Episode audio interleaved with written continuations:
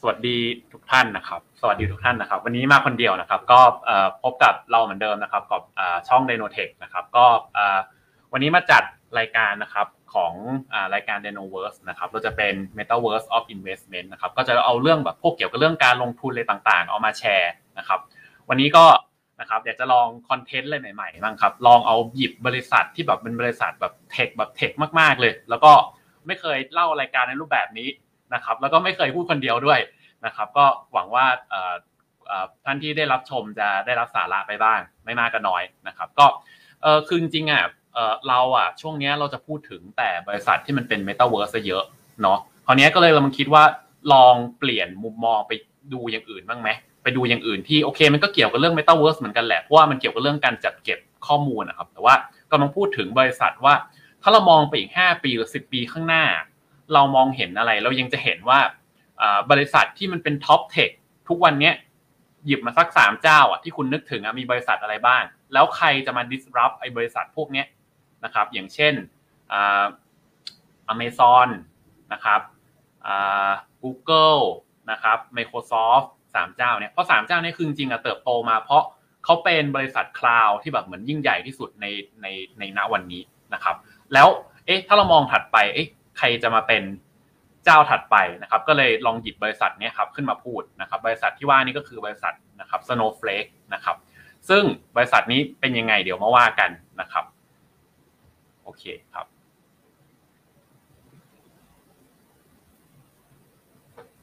ผิดกดผิดแป๊บหนึ่งนะครับ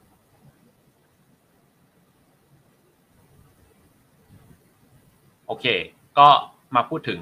Snowflake กันนะครับเออ Snowflake นะครับ Snowflake กันนะครับ ว่าเป็นยังไงบ้างนะครับ อ่า ก็ไม่ได้ไลฟ์ตั้งนานเนาะหายหน้าหายตาไปนานมากนะครับคือคือบริษัทนี้โหดยังไง คือเป็นหนึ่งในบริษัทที่ต้องบอกว่าแบบเหมือนถ้าแบบเราดูราคาดูนู่นนั่นน่ะแบบ แบบแพงแบบแพงมากๆ แล้วแบบเหมือนโตเร็วมากๆอะตอนนี้ที่แบบเหมือนหยิบบริษัทนี้มาพูดอะครับ คือจริงๆอะอยากจะได้อารมณ์เหมือนว่า ลองเอากรณีศึกษานี้ไปดูอะแล้วลองสะท้อนดูแบบเหมือนภาวะการงานของเราดูแบบว่าเศรษฐกิจของเราดูว่าเทคโนโลยีอะไรมันจะไปทางไหนนู่นนี่อะไรเงี้ยแล้วก็มาสะท้อนดูตัวเองดูว่าแบบเออมันอนาคตมันจะเป็นไงอะไรเงี้ยแล้วก็จะได้รู้ทิศทางการลงทุนว่าเออตอนนี้ตลาดให้น้ำหนักกับตรงไหนอะไรยังไงนะครับก็เดี๋ยวลองมาดูกันบริษัทนี้เป็นยังไง บริษัทนี้ชื่อบริษัท Snowflake นะครับซึ่งบริษัทนี้เพิ่งจะ IPO เมื่อไม่นานมานี้ถ้าจำไม่ผิดคือปีปีปีนี้ไหมหรืออาจจะเป็นเป็นปีที่แล้วหรือประมาณนั้นอะ ไม่นานมานี้ไงยังได้ยินบริษัทนี้อยู่เลยอะแต่ว่าบริษัทนี้เป็นบริษัทหนึ่งซึ่งปกติเราได้ยินเรื่องเบิร์กชัยฮัตเวย์ครับเราจะได้ยินเขาในฐานะที่แบบเหมือนคุณวอร์เรนบัฟเฟตเนาะจะไม่ลงทุนในปกติก็หุ้น tech ก็ไม่ค่อยลงทุนอยู่แล้วเนาะแล้วก็จะไม่ลงทุนในบริษัทที่เป็น IPO นะครับ และจะไม่ลงทุนในบริษัทที่ไม่มีกำไรนะครับ แต่ว่า Snowflake อะเป็นบริษัทแรกที่แบบเหมือนวอร์เรนบัฟเฟตอะต้องแบบว่าเหมือนแบบ ผิดทุกแหกกฎตัวเองทุกข้อเลยนะครับ ก็คืออันแรกคือไปลงตั้งแต่ IPO นะครับ แล้วก็ 2 ก็คือแบบเหมือนลงทุนตั้งแต่บริษัทเนี้ยยังไม่มีกำไรนะครับ อ่า ก็อันนี้คือบริษัท Snowflake นะครับ อ่า มาดูต่อเป็นไงนะครับ ก็อย่างที่บอกครับ คือถ้าถ้าไปดูอ้างอิงอะเขาให้สัมภาษณ์ตอนปี 2019 นะครับ บอกว่าเขาเนี่ยจะไม่บายเออจะไม่ซื้ออะไรที่มันเป็น IPO ต่อให้ Uber นะตอนนั้นช่วงนั้นแบบเหมือน Uber แรงๆนั่นแหละก็ไม่ซื้อเนาะเพราะ IPO ก็ไม่ซื้อเนาะแล้วก็ นั่นแหละก็จะไม่ซื้อบริษัทที่ไม่กำไรนะครับ แต่ว่ามาวันนี้ครับเราเห็น Snowflake นะครับนี่ครับนี่เอามามาให้ดูพอร์ตเนาะเนี่ยอยู่อันดับตรงนี้ครับ เนี่ยครับ ก็ซื้อไปเล่นๆนะครับ อยู่อันดับเนี่ยประมาณสิบกว่าๆเนาะของของ Berkshire Hathaway นะครับ อยู่ประมาณหนึ่งหนึ่งจุดแปดห้าก็ประมาณพันกว่าล้านนะครับ ก็ก็ก็ใช้เล่นนะครับ แล้วสองครับคือการเติบโตของ Snowflake มันเป็นอย่างนี้ครับ นี่ครับ นี่ครับ ไม่ไม่รู้เคยเห็นยอดขายอะไรประมาณนี้ป่ะนะผมว่าดูมันก็ว้าวดีเนาะนะครับ เนี่ยครับเก้าหกนะครับ อันนี้ยอดขายเนาะเก้าหกมาอีกปีหนึ่งกลายเป็นสองร้อยหกสิบสี่นะครับหนึ่งไตรมาสสามเดือนถัดไปสองไปสามนะครับสองสองร้อยสามสิบสี่เออสองร้อยหกสิบสี่กลายเป็นสองร้อยสามสิบสองสามไปสี่เนี่ยครับ402 489 592 712 851อ่าแล้วนี่ถึงคือคือถึงปัจจุบันนะ851ล้านเนาะแล้วก็ forward ไปอะจริง ๆ คือถ้าดูเป็นเป็นเป็น Q on Q อะนะครับเนี่ยอย่างลองดูปีปีปีนี้นะปีนี้จุลายเนาะปีนี้จบเดือนเดือนเจ็ดเนี่ยนะอยู่ประมาณแปดร้อยห้าสิบเอ็ด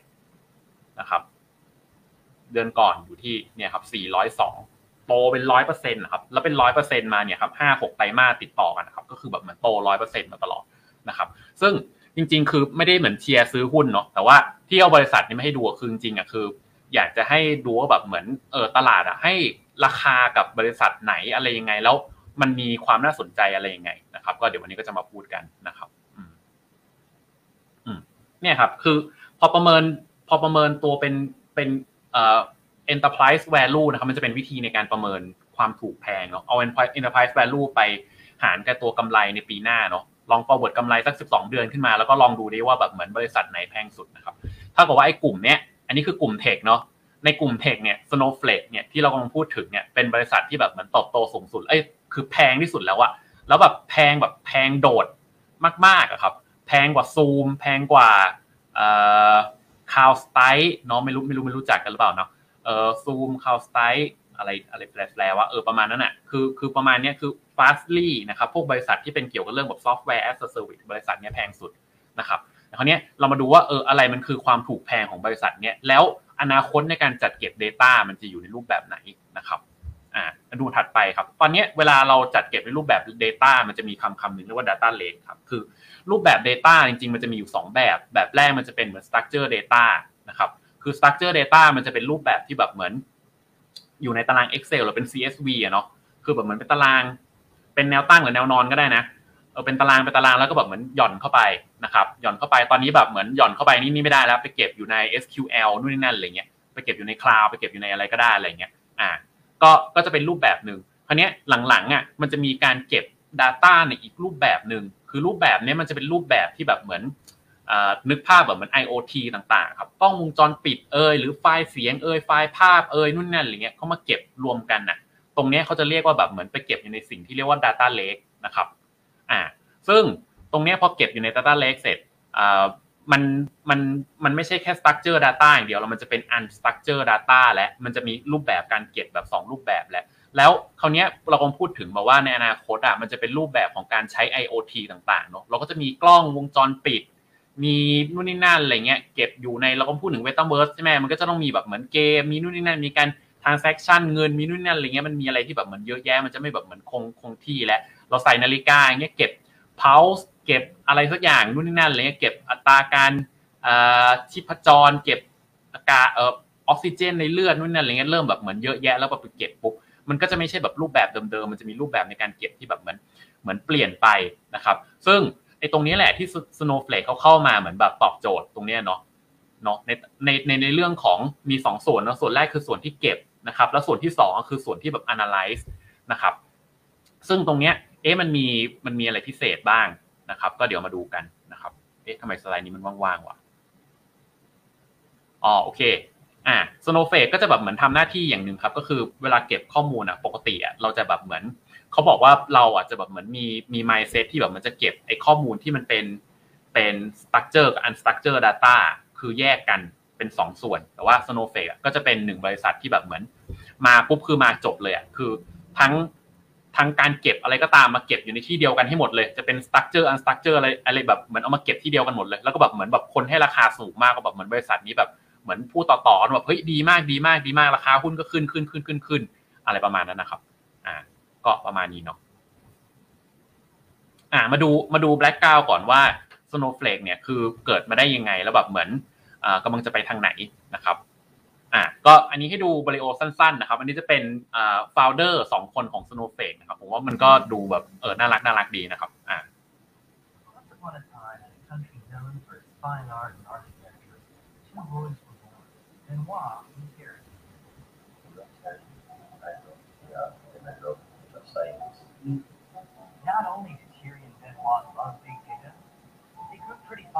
Uh, อันนี้ก็จะเป็นสองคนเนาะก็จะเป็นพี่น้องสองคนเกิดมา ที่ประเทศฝรั่งเศสเนาะแล้วก็บอกว่าบอกก็แบบนอนเสร็จก็บอกว่าเออฉันรักข้อมูลมากฉันรักการจัดเก็บข้อมูลมากอะไรประมาณนี้นะครับอ่า แล้วก็ตรงนี้บอกว่าแบบเหมือนรักกันมากจนแบบเหมือนเขาเรียกว่า bromance คือแบบเป็นพี่น้องที่รักกันมากจนแบบมีความ romance อะไรประมาณนี้ In Benoit was given the opportunity by an early investor to re-architect his data warehouse in the cloud entirely from scratch. And I knew that there was no way I could build Snowflake on my own, so I needed Thierry because together we have a making idea and he's the most optimistic guy I know. They decided to quit their job, buy a printer, whiteboard, and start working out of the คือเขาก็จะบอกว่าแบบเหมือนเบนวอร์เนี่ยคือแบบเหมือนแบบสามารถที่จะแบบเหมือนเอ่ออะโอเคคุณคุณเบนวอร์เนี่ยก็แบบเหมือนเขาบอกว่าเขาได้รับจ้างไปแบบเหมือนอ่าวาง structure data ใหม่เนาะแล้วก็แบบเหมือนวางศูนย์นะครับ แล้วก็แบบเหมือน structure data ที่เขาวางใหม่เนี่ยคือวางไว้ตั้งแต่คลาวตั้งแต่ต้นนะครับ คือเนี้ยมันจะเป็นมันจะเป็นจุดต่าง คือมันจะคล้ายๆกับซูมอะที่ซูมดังกันถึงทุกวันเนี้ยเพราะว่าก่อนหน้านี้บริษัทที่มันเป็นแชทต่างๆอะเนาะที่แบบเหมือนเอ่อ บริษัทแชทไอ้บริษัทแชทในรูปแบบวิดีโอคอลต่างๆ ที่มันมาก่อนซูมอะเขาจะแบบเหมือนมาจากคือไม่คือไม่ได้เป็นเป็น cloud-based ครับ แต่ว่าคือแบบเหมือนเขาสร้างมาในรูปแบบของก่อนที่จะเป็น cloud-based แล้วก็แบบเหมือนพอแบบเหมือน integrate มาเป็นคลาวด์แต่ถ้าเป็นซูมอะคือซูมมันตั้งแต่สร้างแบบเป็น cloud-based มันตั้งแต่ต้นเลยครับ อันนี้บริษัทนี้ก็จะเป็นบริษัทหนึ่งที่พูดคล้ายๆกันก็คือเขาอะจัดเก็บข้อมูลในรูปแบบที่แบบเหมือนเป็น cloud-based นะครับ อ่า คุณมดบอก Skype หรือเปล่าครับอ่าซูมนะครับไอที่ที่ที่พูดถึงนะครับ แต่ว่าอันนี้จะเป็น cloud-based มาตั้งแต่แบบวันวันที่ศูนย์เลยเผื่อวันวันที่ศูนย์ปุ๊บจัดเก็บคลาวด์เลย ซึ่งมันไม่เหมือนกับไอ cloud structure ที่มันมีไอบริษัทเก็บ structure cloud ไอ data structure แบบที่ก่อนหน้านี้อย่างเช่นแบบพวก Google หรือจะเป็น AWS ต่างๆ มันไม่ได้มาขึ้นมาเป็นระบบคลาวด์มันมาจากมันมาจากยุคก่อนหน้านี้ครับแต่บริษัทเนี้ยเป็นหนึ่งบริษัทที่เข้ามาตั้งแต่ต้นน่ะเขาเขียนขึ้นมาบน Cloud Structure ตั้งแต่ต้นนะครับ Benoit's apartment in San Mateo. Basically, we, we we propose a brand new architecture for the cloud. This is an architecture which is designed to support fault isolation, performance isolation, and, and elasticity of the cloud. So what we wanted to do is to build a system that would adapt you know, the resources that was used based on the demand, such that for customers they would only pay for what they use, and also so that, that the system would scale to infinity. Yeah, what is it? So that's the story of how to. เออเขาก็บอกว่าเขาอะสร้างบริษัทที่แบบเหมือน คือคุณสามารถสเกลได้แบบ infinity อะคือ แล้วก็ใช้เท่าไหร่คือคือคือจ่ายเท่านั้น ซึ่งแบบรูปแบบนี้มันมันมันแปลกๆกันเนาะเดี๋ยวเดี๋ยวก็เดี๋ยวจะคุยให้ฟังว่าเออรูปแบบในการคิดบิสเนสเขามันแปลกๆมันน่าสนใจยังไงนะครับ อ่าประมาณนั้นนะครับวันนี้ก็ไม่คุยอะไรกันแล้วเนาะก็จะมานั่งวิจารณ์เนาะหน้าผมเหมือนใครนู่นนี่นั่นเนาะโอเค ซึ่งมันมีไอไอตรงเนี้ยไอความน่าสนใจของ Snowflake มันมีอยู่สี่ห้าอัน นะครับ คือมันจะมีอะไรบ้างเนาะเดี๋ยวมาดูทีละอันนะครับ เออ อันแรกอะครับ ก็คือไอ้ตลาดเนี้ยแบบเหมือนมันใหญ่มากอะคือเรากำลังนึกถึงว่าแบบเหมือนคนน่ะกำลังจะแบบย้ายข้อมูลมหาศาลนะครับ ซึ่งจริงๆเทรนด์เนี้ยมันเกิดมาแบบเหมือนหลายปีมากแล้วนะคนน่ะกำลังจะย้ายโลกที่เป็นโลกเอกสารนะครับ ขึ้นไปอยู่บนโลกที่แบบทุกอย่างเก็บบนคลาวด์หมดเลย ทุกวันนี้คือชีวิตส่วนตัวเราแทบจะไม่มีอะไรเก็บเป็นไอ้นี่แล้วเนาะแต่ทุกคนก็ยังซื้อหนังสือกันอยู่เนาะแต่ว่า เราเราแทบจะไม่เก็บอะไรที่มันเป็นรูปแบบของกระดาษแล้วอะครับ แต่ว่าจะไปเก็บในรูปแบบของเป็นทุกอย่างอยู่บนคลาวด์หมดนะครับเดี๋ยวนี้แบบไม่ได้เก็บซีดีแล้วไปอยู่บน Netflix วิวนู่นนี่อะไรอย่างเงี้ยมันจะไปฟังเพลงก็ไป Spotify นู่นนี่นั่นอะไรอย่างเงี้ยซึ่งตรงเนี้ยเทรนด์มันยังเป็นเทรนด์ยาวๆอะครับ แต่ว่าถ้าเราพูดถึงบริษัทขนาดใหญ่อะคือข้อมูลเขาใหญ่มากนะ เพราะว่าแบบเหมือนต้องนับเป็นเป็นเป็นวินาทีในการเก็บเลยอะเคยเคยไปนั่งศึกษาไอ้ดีดีอะครับบริษัทแท็กซี่อะเนาะ ดีดีที่กำลังกำลังจะโดนรัฐบาลจีนเชือดอยู่เนี่ยนะเออก็ดีดีนี่ก็จะแบบเหมือนเขาเขาพูดว่าแบบเหมือนแบบ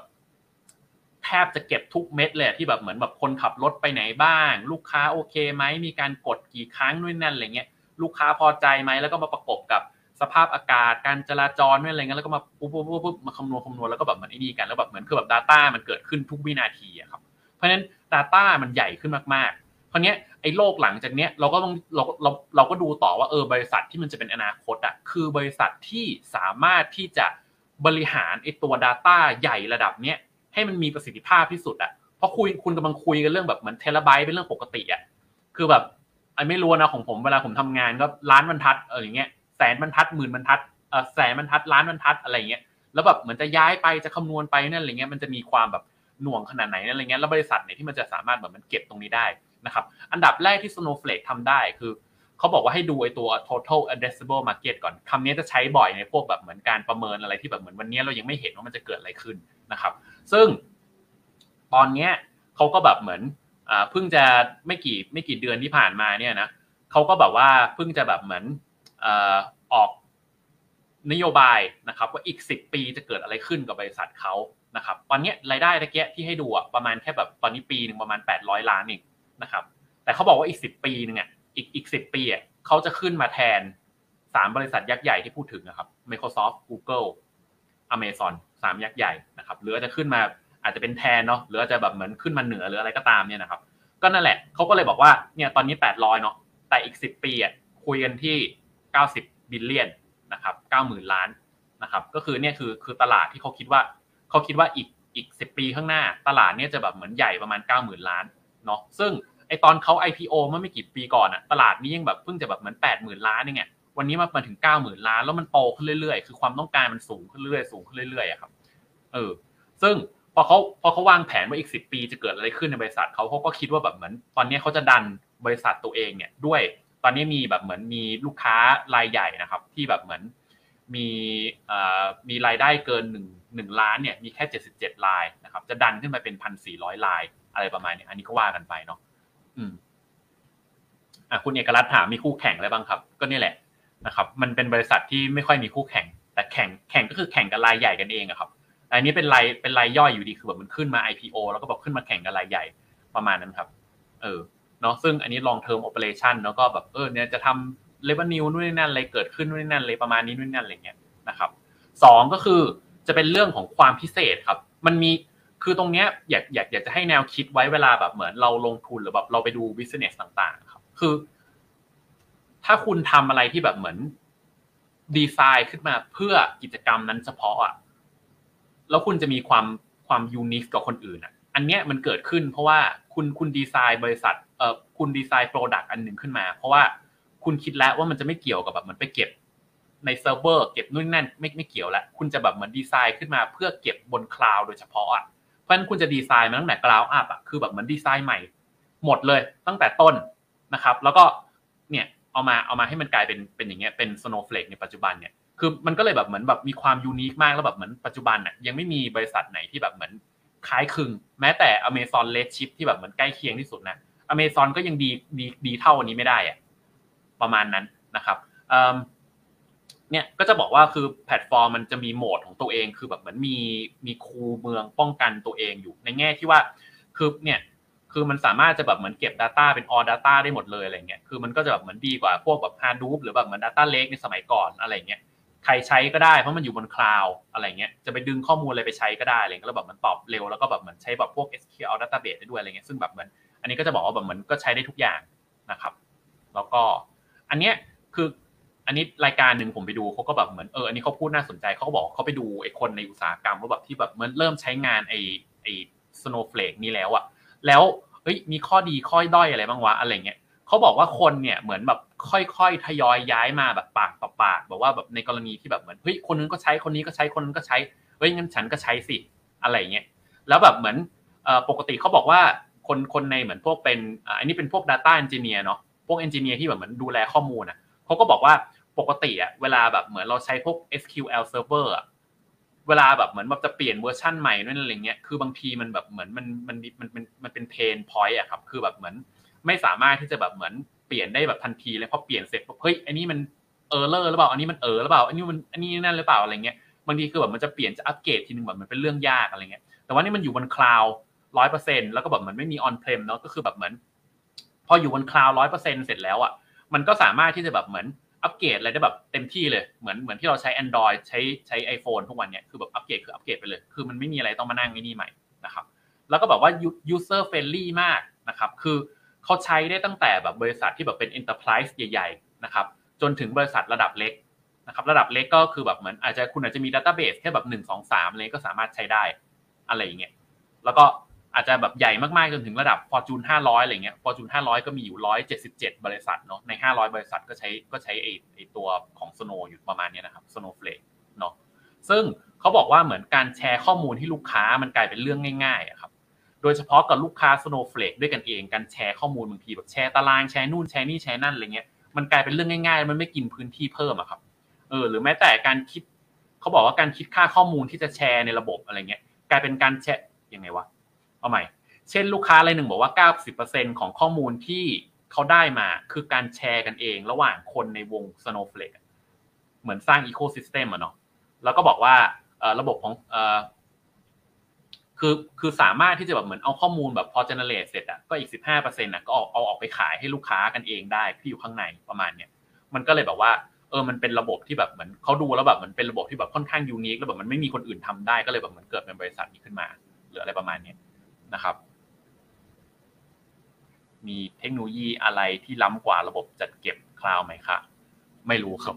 แค่ข่าวนี่ก็จะตายอยู่แล้วครับ บริษัทนี้ก็เออผมไม่ใช่ไม่ใช่ Data Engineer เนาะให้มานั่งอ่านบริษัทอะไรประมาณนี้ก็จะตายอยู่แล้วเนาะนะครับ คู่แข่งคือ Data b l i k ซึ่งยังไม่เป็นลิฟต์นะครับ คุณสุรชัยรู้จริงนะครับ ขอบคุณมากครับ ใช่ครับ อ่า ครับผม อ่า ประมาณนี้นะครับ อ่า ไปต่อนะครับ อ่าไปต่อตรงไหนวะ โอเคนะครับ เออ ซึ่งพอเราดูพอเราดูในตลาดอะเราจะเห็นคู่แข่งในตลาดนะครับ ก็คือ เนี่ยเขาแบ่งเป็นอ่า market share นะครับ คือทางขวาเนาะ market share เยอะสุดคือ Microsoft เนาะ อันนี้เรื่องเรื่อง data warehouse เนาะ database กับ data warehouse เนาะ data warehouse คือ เหมือนมี database อะไรหลายๆ database อะแล้ว data warehouse อยู่ข้างบน คอยจัดการ database อีกตอนนึง อ่าเรื่อง database data warehouse นี่คือแบบเหมือนตอนนี้ผู้นำตลาดก็เป็น Microsoft เนาะกินตลาดไปกว่า 40%นะครับแล้วก็ AWS อะอยู่แบบเหมือนเกิน 20 20 กว่ากว่าเปอร์เซ็นต์นะครับมี Oracle นิดนึงนะครับ แล้วก็ Snowflake อยู่ตรงนี้อยู่แค่สิบเปอร์เซ็นต์เองแต่ว่าที่แปลกก็คือถ้าสมมติเขาดูอัตราการใช้อะคือเหมือนกับว่าใครใช้ใช้แอปไหนเยอะสุดอะ Snowflake คือใช้เยอะสุดครับ ใช้ถึง 80%ตัวนี้มันอาจจะบอกได้ว่าเฮ้ยตอนนี้คือ อันนี้มันอาจจะเป็นเทรนด์ใหม่ที่แบบเพิ่งเริ่มเนาะแล้วมันก็กำลังแบบเนี่ยคนแบบใช้เยอะมากอะแต่ว่า market share ยังต่ำอยู่เพราะฉะนั้นมันจะมีรูมให้โตอีกเยอะเลยครับ อะไรประมาณเนี้ยอันนี้อันนี้อันนี้มันเหมือนเชียร์บริษัทเขาเนาะอันนี้อันนี้ก็อธิบายให้ฟังเฉยๆนะว่าไอ้บริษัทนี้มันมันมันมีความน่าสนใจยังไงนะครับสองคือเรื่องแพลตฟอร์ม innovation and scale ครับคืออันนี้ก็จะบอกว่าแบบเหมือนเขาแบบคือเพราะเขาเป็น เขาเขาสร้างมาจากเหมือน cloud up ในเรื่องของ cloud อะพอสร้าง cloud มาจาก cloud เอ่อสร้างมาจาก cloud up ปุ๊บอะเขาสามารถที่จะแบบ innovate อะไรใหม่ๆ ซึ่งแบบเหมือนถ้าสมมติว่าแบบเป็นเทคโนโลยีเก่า อาจจะคิดไม่ถึงก็ได้อะไรเงี้ยก็อย่างเช่นแบบว่าความเร็วในการจัดการข้อมูลอะเขาบอกว่าอย่างเช่นแบบข้อมูล2เทราไบต์อะเนาะนึกนึกนึกถึงอันนี้ถ้าใครรู้จักไอไอฮาร์ดดิสนะฮาร์ดดิสลูกหนึ่งสองเทราไบต์อย่างเงี้ยเนาะใช้เวลาในการย้ายเท่าไหร่ อะไรเงี้ยข้อมูลแบบเพียบเลยนะแล้วก็แบบจะย้ายนู่นนั่นอะไรเงี้ยอันนี้เขาบอกว่าใช้เวลาไม่ถึงนาทีเนาะในในในในตัวเนี่ยแล้วก็แบบเหมือนสามารถโคลนได้ด้วยอะไรเงี้ยโคลนโคลนอ่าตารางข้อมูลชุดหนึ่งไปโดยที่แบบเหมือนไม่เสียข้อมูลเพิ่มหรืออะไรประมาณนี้คือแบบมันก็มันก็เป็นการจัดการข้อมูลใหญ่ๆแบบสามารถนี่ย้ายข้อมูลใหญ่ ๆ ได้แบบเหมือน ด้วยความรวดเร็วมากหรืออะไรประมาณนั้นนะครับ แล้วเขาก็คิดคิดโมเดลในการคิดราคาแบบใหม่ครับ คือก่อนหน้านี้ถ้าสมมติเราเขาไปใช้ AWS ไปใช้นู่นนี่นั่นอะไรเงี้ย มันจะออกมาในรูปแบบของว่าแบบเหมือนเขาจะคิดเหมือนเป็น เป็นเป็น lump sum ไปอะคือแบบปื๊ดคุณคุณคุณใช้ปุ๊บเท่านี้นะครับ คือคิดเหมาเลยเท่านี้นะครับ แต่ของ No Snowflake อะเขาคิดต่างเขาบอกว่าแบบเหมือนถ้าสมมติคุณเปิดมาในในเปิดแอปเปิดอะไรของเขามาเนาะแต่ไม่ได้ใช้ก็ไม่คิดคิดเฉพาะที่ใช้ ซึ่งแบบเนี้ย จริง ๆ มันมันมันทำให้เขาเสียเปรียบนะถ้ามองจริงๆอะแต่ว่าเขามีแนวคิดอะไรที่แบบเออจริงมันก็น่าสนใจไว้ทำไมเขาเขาใช้โมเดลที่แบบเออโมเดลนี้ไม่ไม่เคยได้ยินเหมือนกัน อะไรเงี้ยไตรมาสล่าสุดเนี้ยก็ประกาศว่าจะแบบลดลดค่าเก็บสโตรเลตเนาะ Data ต่างๆเนาะสามสิบเปอร์เซ็นต์เนาะแล้วก็เพิ่มแรงการคำนวณ query คือการดึงข้อมูลมาคำนวณแบบเสิร์ชหาต่างๆอันนี้หกเท่า เพิ่มไปเลยหกเท่าเนาะ ซึ่งปกติถ้าสมมติไปทำอย่างเงี้ยใน Microsoft SQL อะครับก็จะบอกว่าเขาบอกว่าแบบมันจะช้ามากๆ ถ้าสมมติว่าแบบเหมือนคุณไปทำอะไรที่มันแบบมันคอมเพล็กซ์มากๆนะครับ แล้วก็ วิธีการจัดเก็บ warehouse ที่เขาเขาใช้อะจะแบบเหมือนใช้ทรัพยากรที่แบบเหมือนน้อยกว่าอะไรเงี้ยเออแล้วก็คือเขาบอกว่า อันนี้อันนี้มันก็มีมันจะมี feedback ของไออันที่แล้วเนาะเขาพูดถึงว่าแบบเหมือน มันเป็นไปได้เหรอที่แบบเหมือนเราสามารถที่จะแบบเหมือนวันเนี้ย เรากำลังเหมือนทำงานอะไรก็ตาม แล้วแบบเหมือนย้อนไปดู 90 วันย้อนหลังอะย้อนไปดูไอสิ่งที่เราทำ90 วันย้อนหลังอะซึ่งคนที่ว่าเฮ้ยมันเป็นไปไม่ได้ว่ะแต่ Snowflake แม่งทำได้เว้ยประมาณนั้นอะคืออาจจะแบบเหมือนเขียนโค้ดเขียนนู่นนี่หรือแบบทำตารางหรืออะไรก็ตามนึกถึง Excel หรือนู่นนี่อะไรเงี้ยเนาะแต่แบบสามารถเขาเก็บข้อมูลย้อนหลังกลับไป 90 วันนะครับประมาณนั้นนะครับ ซึ่งเราสามารถเรียกเรียกดูข้อมูลย้อนหลังได้หรืออะไรประมาณนั้นนะอืมแล้วก็แบบเหมือนการลดคอสเนี่ยก็คือไอ้ที่พูดถึงเนี่ยนะครับ อันเนี้ยคือ นี่เนาะตรงนี้ไม่ได้ใช้ก็ไม่ต้องไม่ต้องไม่ต้องเสียตังค์เนาะใช้ตรงนี้ก็จ่ายแค่ตรงนี้นะเปรียบเทียบกับสีเหลืองคือ AWS AWS จะแบบเหมือนเป็นอย่างนี้ปุ๊บถ้าใช้เกินก็อ่าคิดคิดชาร์จเพิ่มอะไรเงี้ยเขาบอกว่าการคิดแบบเนี้ยคือ การลด cost เหมือนจะทำให้รายได้ลด แต่สเกลได้ดีกว่านะครับ คือลดไอตัวคอมพิวเตอร์ไอ computing ทั้งหมดในระบบลงมาครับ แล้วก็แบบมันลดระยะเวลาในการใช้แพลตฟอร์มอะเพราะลูกค้ารู้แล้วว่าแบบถ้าใช้เยอะจะเสียตังค์เยอะ เพราะฉะนั้นลูกค้าก็เลยแบบเหมือนแบบพยายามจะแบบเหมือน อันนี้ผมเดาเองนะลูกค้าก็จะแบบเหมือนอันนี้งั้นงั้นเราใช้แค่ตรงนี้แล้วแบบเหมือนรีบรีบออกนู่นนั่นเลยเพราะว่ามันชาร์จเป็นชาร์จเป็นเวลาในการใช้ไงเพราะฉะนั้นพอตรงนี้เสร็จอะมันทำให้แบบเหมือนในระบบอะมันสเกลได้ง่ายได้ง่ายอะครับเพราะว่า คือมันมันไม่มีทางหน่วงเพราะว่าแบบเหมือนคนคนระวังในการใช้นั่นอะไรเงี้ยมันก็จะเป็นโมเดลหนึ่งซึ่งทำให้แบบเหมือนอ่างี้ลูกค้ามันก็เข้าได้เยอะดิใช่ไหมแล้วก็แบบเหมือนลูกค้ารายเก่าก็แบบเหมือนใช้ได้โดยที่แบบมันไม่สะดุกไม่ต้องตัวเขาเองก็ไม่ต้องสเกลเยอะนู่นนั่อะไรเงี้ยเออซึ่งถ้าแบบเป็น AWS ก็อย่างที่บอกครับเขาจะคิดราคาเป็นเหมารวมเนาะเขาบอกว่าบางทีเอ่อมันจะเป็น use case เนาะอย่างเช่นแบบเหมือนสมมติคุณทำไอ้แบบเหมือนแอปจักรยานให้เช่าอย่างเงี้ย รียบเทียบ Snowflake กับยี่ห้ออื่นจะเป็นยังไง คือคือแอปจักรยานให้เช่าอย่างเงี้ยช่วงหน้าฝนอย่างเงี้ย คนใช้จักรยานน้อย อย่างเงี้ย มันก็แบบเหมือนมันก็มีค่าใช้จ่ายน้อยเนาะ ถ้าสมมติว่าคุณใช้ไอ้แบบเป็นไอ้ไอ้ usage base ไอ้ที่ที่เรากำลังพูดถึงอะหน้า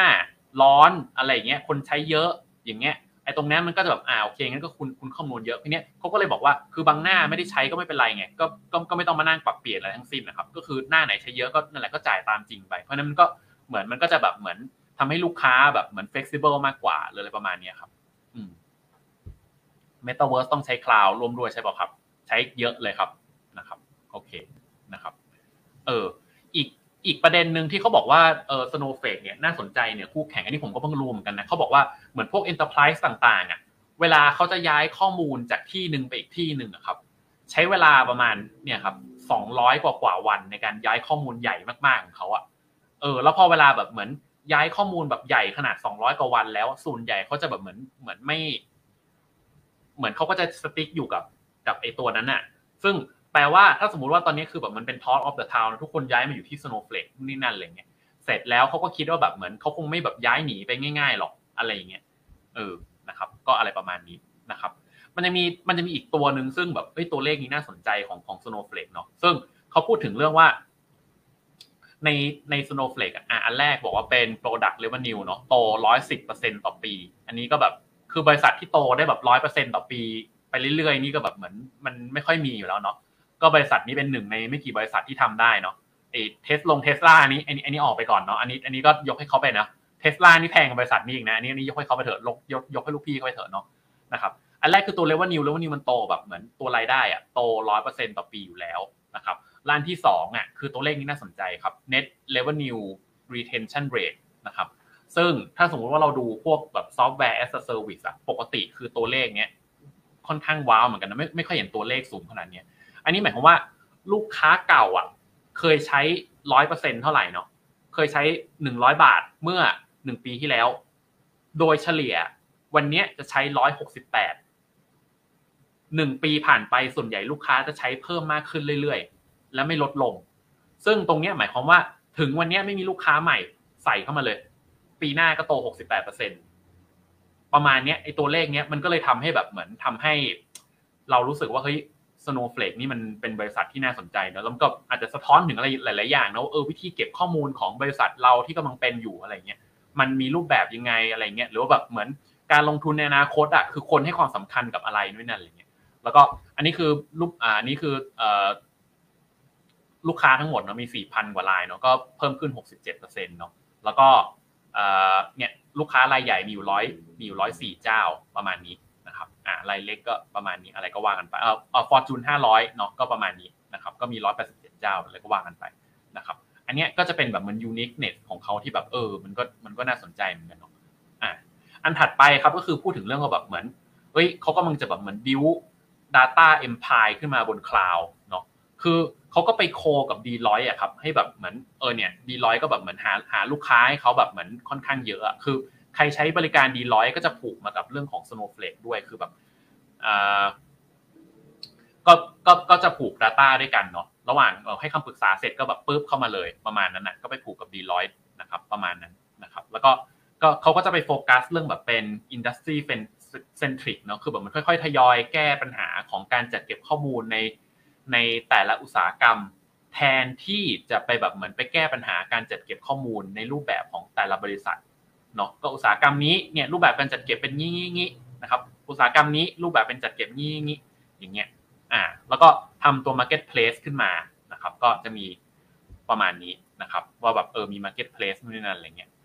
อ่าว่าเป็นยังไงนะครับอืมก็เออ ประมาณนี้ครับก็ที่เหลือก็จะเป็นแบบพวกแบบ best management team มี management team ที่แบบเหมือน คนนี้ก็แบบเหมือนปั้นบริษัทที่แบบเหมือนปั้นบริษัทได้แบบ แบบเหมือนโตเป็นร้อยเท่าร้อยเท่าอะไรเงี้ยแล้วก็แบบเหมือนมามาบริหารเขาก็จ้างมาบริหารให้ Snowflake หรืออะไรประมาณก็เออจริง ๆ เนี่ยเนื้อหาวันนี้จริง ๆ แค่นี้แหละ ก็จะมาเล่าให้บริษัทนี้ให้ฟังว่าแบบเออมันมีความน่าสนใจยังไง แล้วก็คือคืนนี้ก็ไม่ไม่ได้ไม่ได้ ก็ก็ยังไม่ได้เชียร์ให้ซื้อนะว่ามันก็ค่อนข้างแพงแต่ว่า เออพอพอเห็นบริษัทนี้เสร็จอะ มันก็ทำให้นึกถึงว่าเฮ้ยเออในอนาคตเนาะวิธีจัดเก็บข้อมูลของเรามันควรอยู่ในรูปแบบไหน แล้วก็ตอนนี้คือไม่รู้แต่ละคนเนาะทำงานอยู่ในบริษัทเนี่ยคือเรามีรูปรูปแบบวิธีจัดเก็บ แล้วแบบมันมีปัญหาอะไรบ้างอะไรเงี้ยแล้วก็กำลังคิดถึงว่ารูปแบบในอนาคตในการจัดเก็บข้อมูลมันจะเป็นประมาณไหนบ้างนะครับ ซึ่งความเสี่ยงก็มีครับ อันแรกก็คือ บริษัท Amazon Redship นะครับซึ่งแบบเหมือนตามหลังมาแล้วก็แบบเหมือนยังสู้ไม่ได้แหละ แต่ว่าในอนาคตเขาอาจจะสู้ได้ก็ได้อะไรเงี้ยแล้วก็สองก็อย่างเช่นที่ที่ที่มีมีท่านหนึ่งบอกมามันจะมีบริษัทชื่อ Databricks นะครับซึ่ง Databricks เนี่ยก็ทำแนวคล้ายๆ กันถ้าสมมติ IPO มาก็จะเป็นคู่แข่ง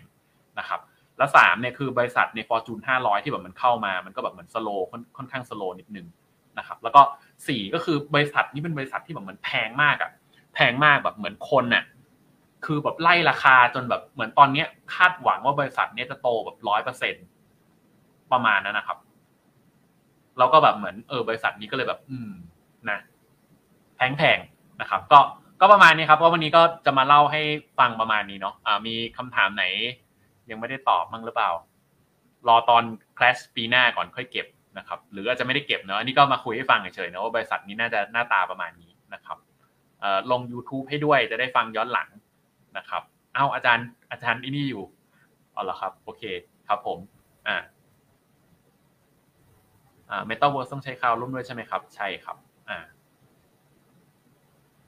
อ่าโอเค ก็น่าจะประมาณนี้ก็หวังว่าเอ่อคุณจะได้นะครับได้อ่าเนื้อหาสาระไปไม่มากก็น้อย ก็ช่วงนี้ก็นั่งอ่านบริษัทอะไรที่แบบเบื่อเบื่อเนาะมานั่งพูดถึงแต่เรื่อง Metaverse ก็เลยอยากจะหาอะไรที่มันเหมือน มันไม่มันมันไม่ใช่เมตาเวิร์สมานั่งอ่านมานั่งดูบ้างนะครับ ก็หวังว่าจะโชคดีนะครับ ปลอดภัยนะครับ ก็รักษาสุขภาพกันด้วยทุกท่านนะครับ วันนี้ก็ถ้าไม่มีคำถามอะไรก็ประมาณนี้ครับสวัสดีครับ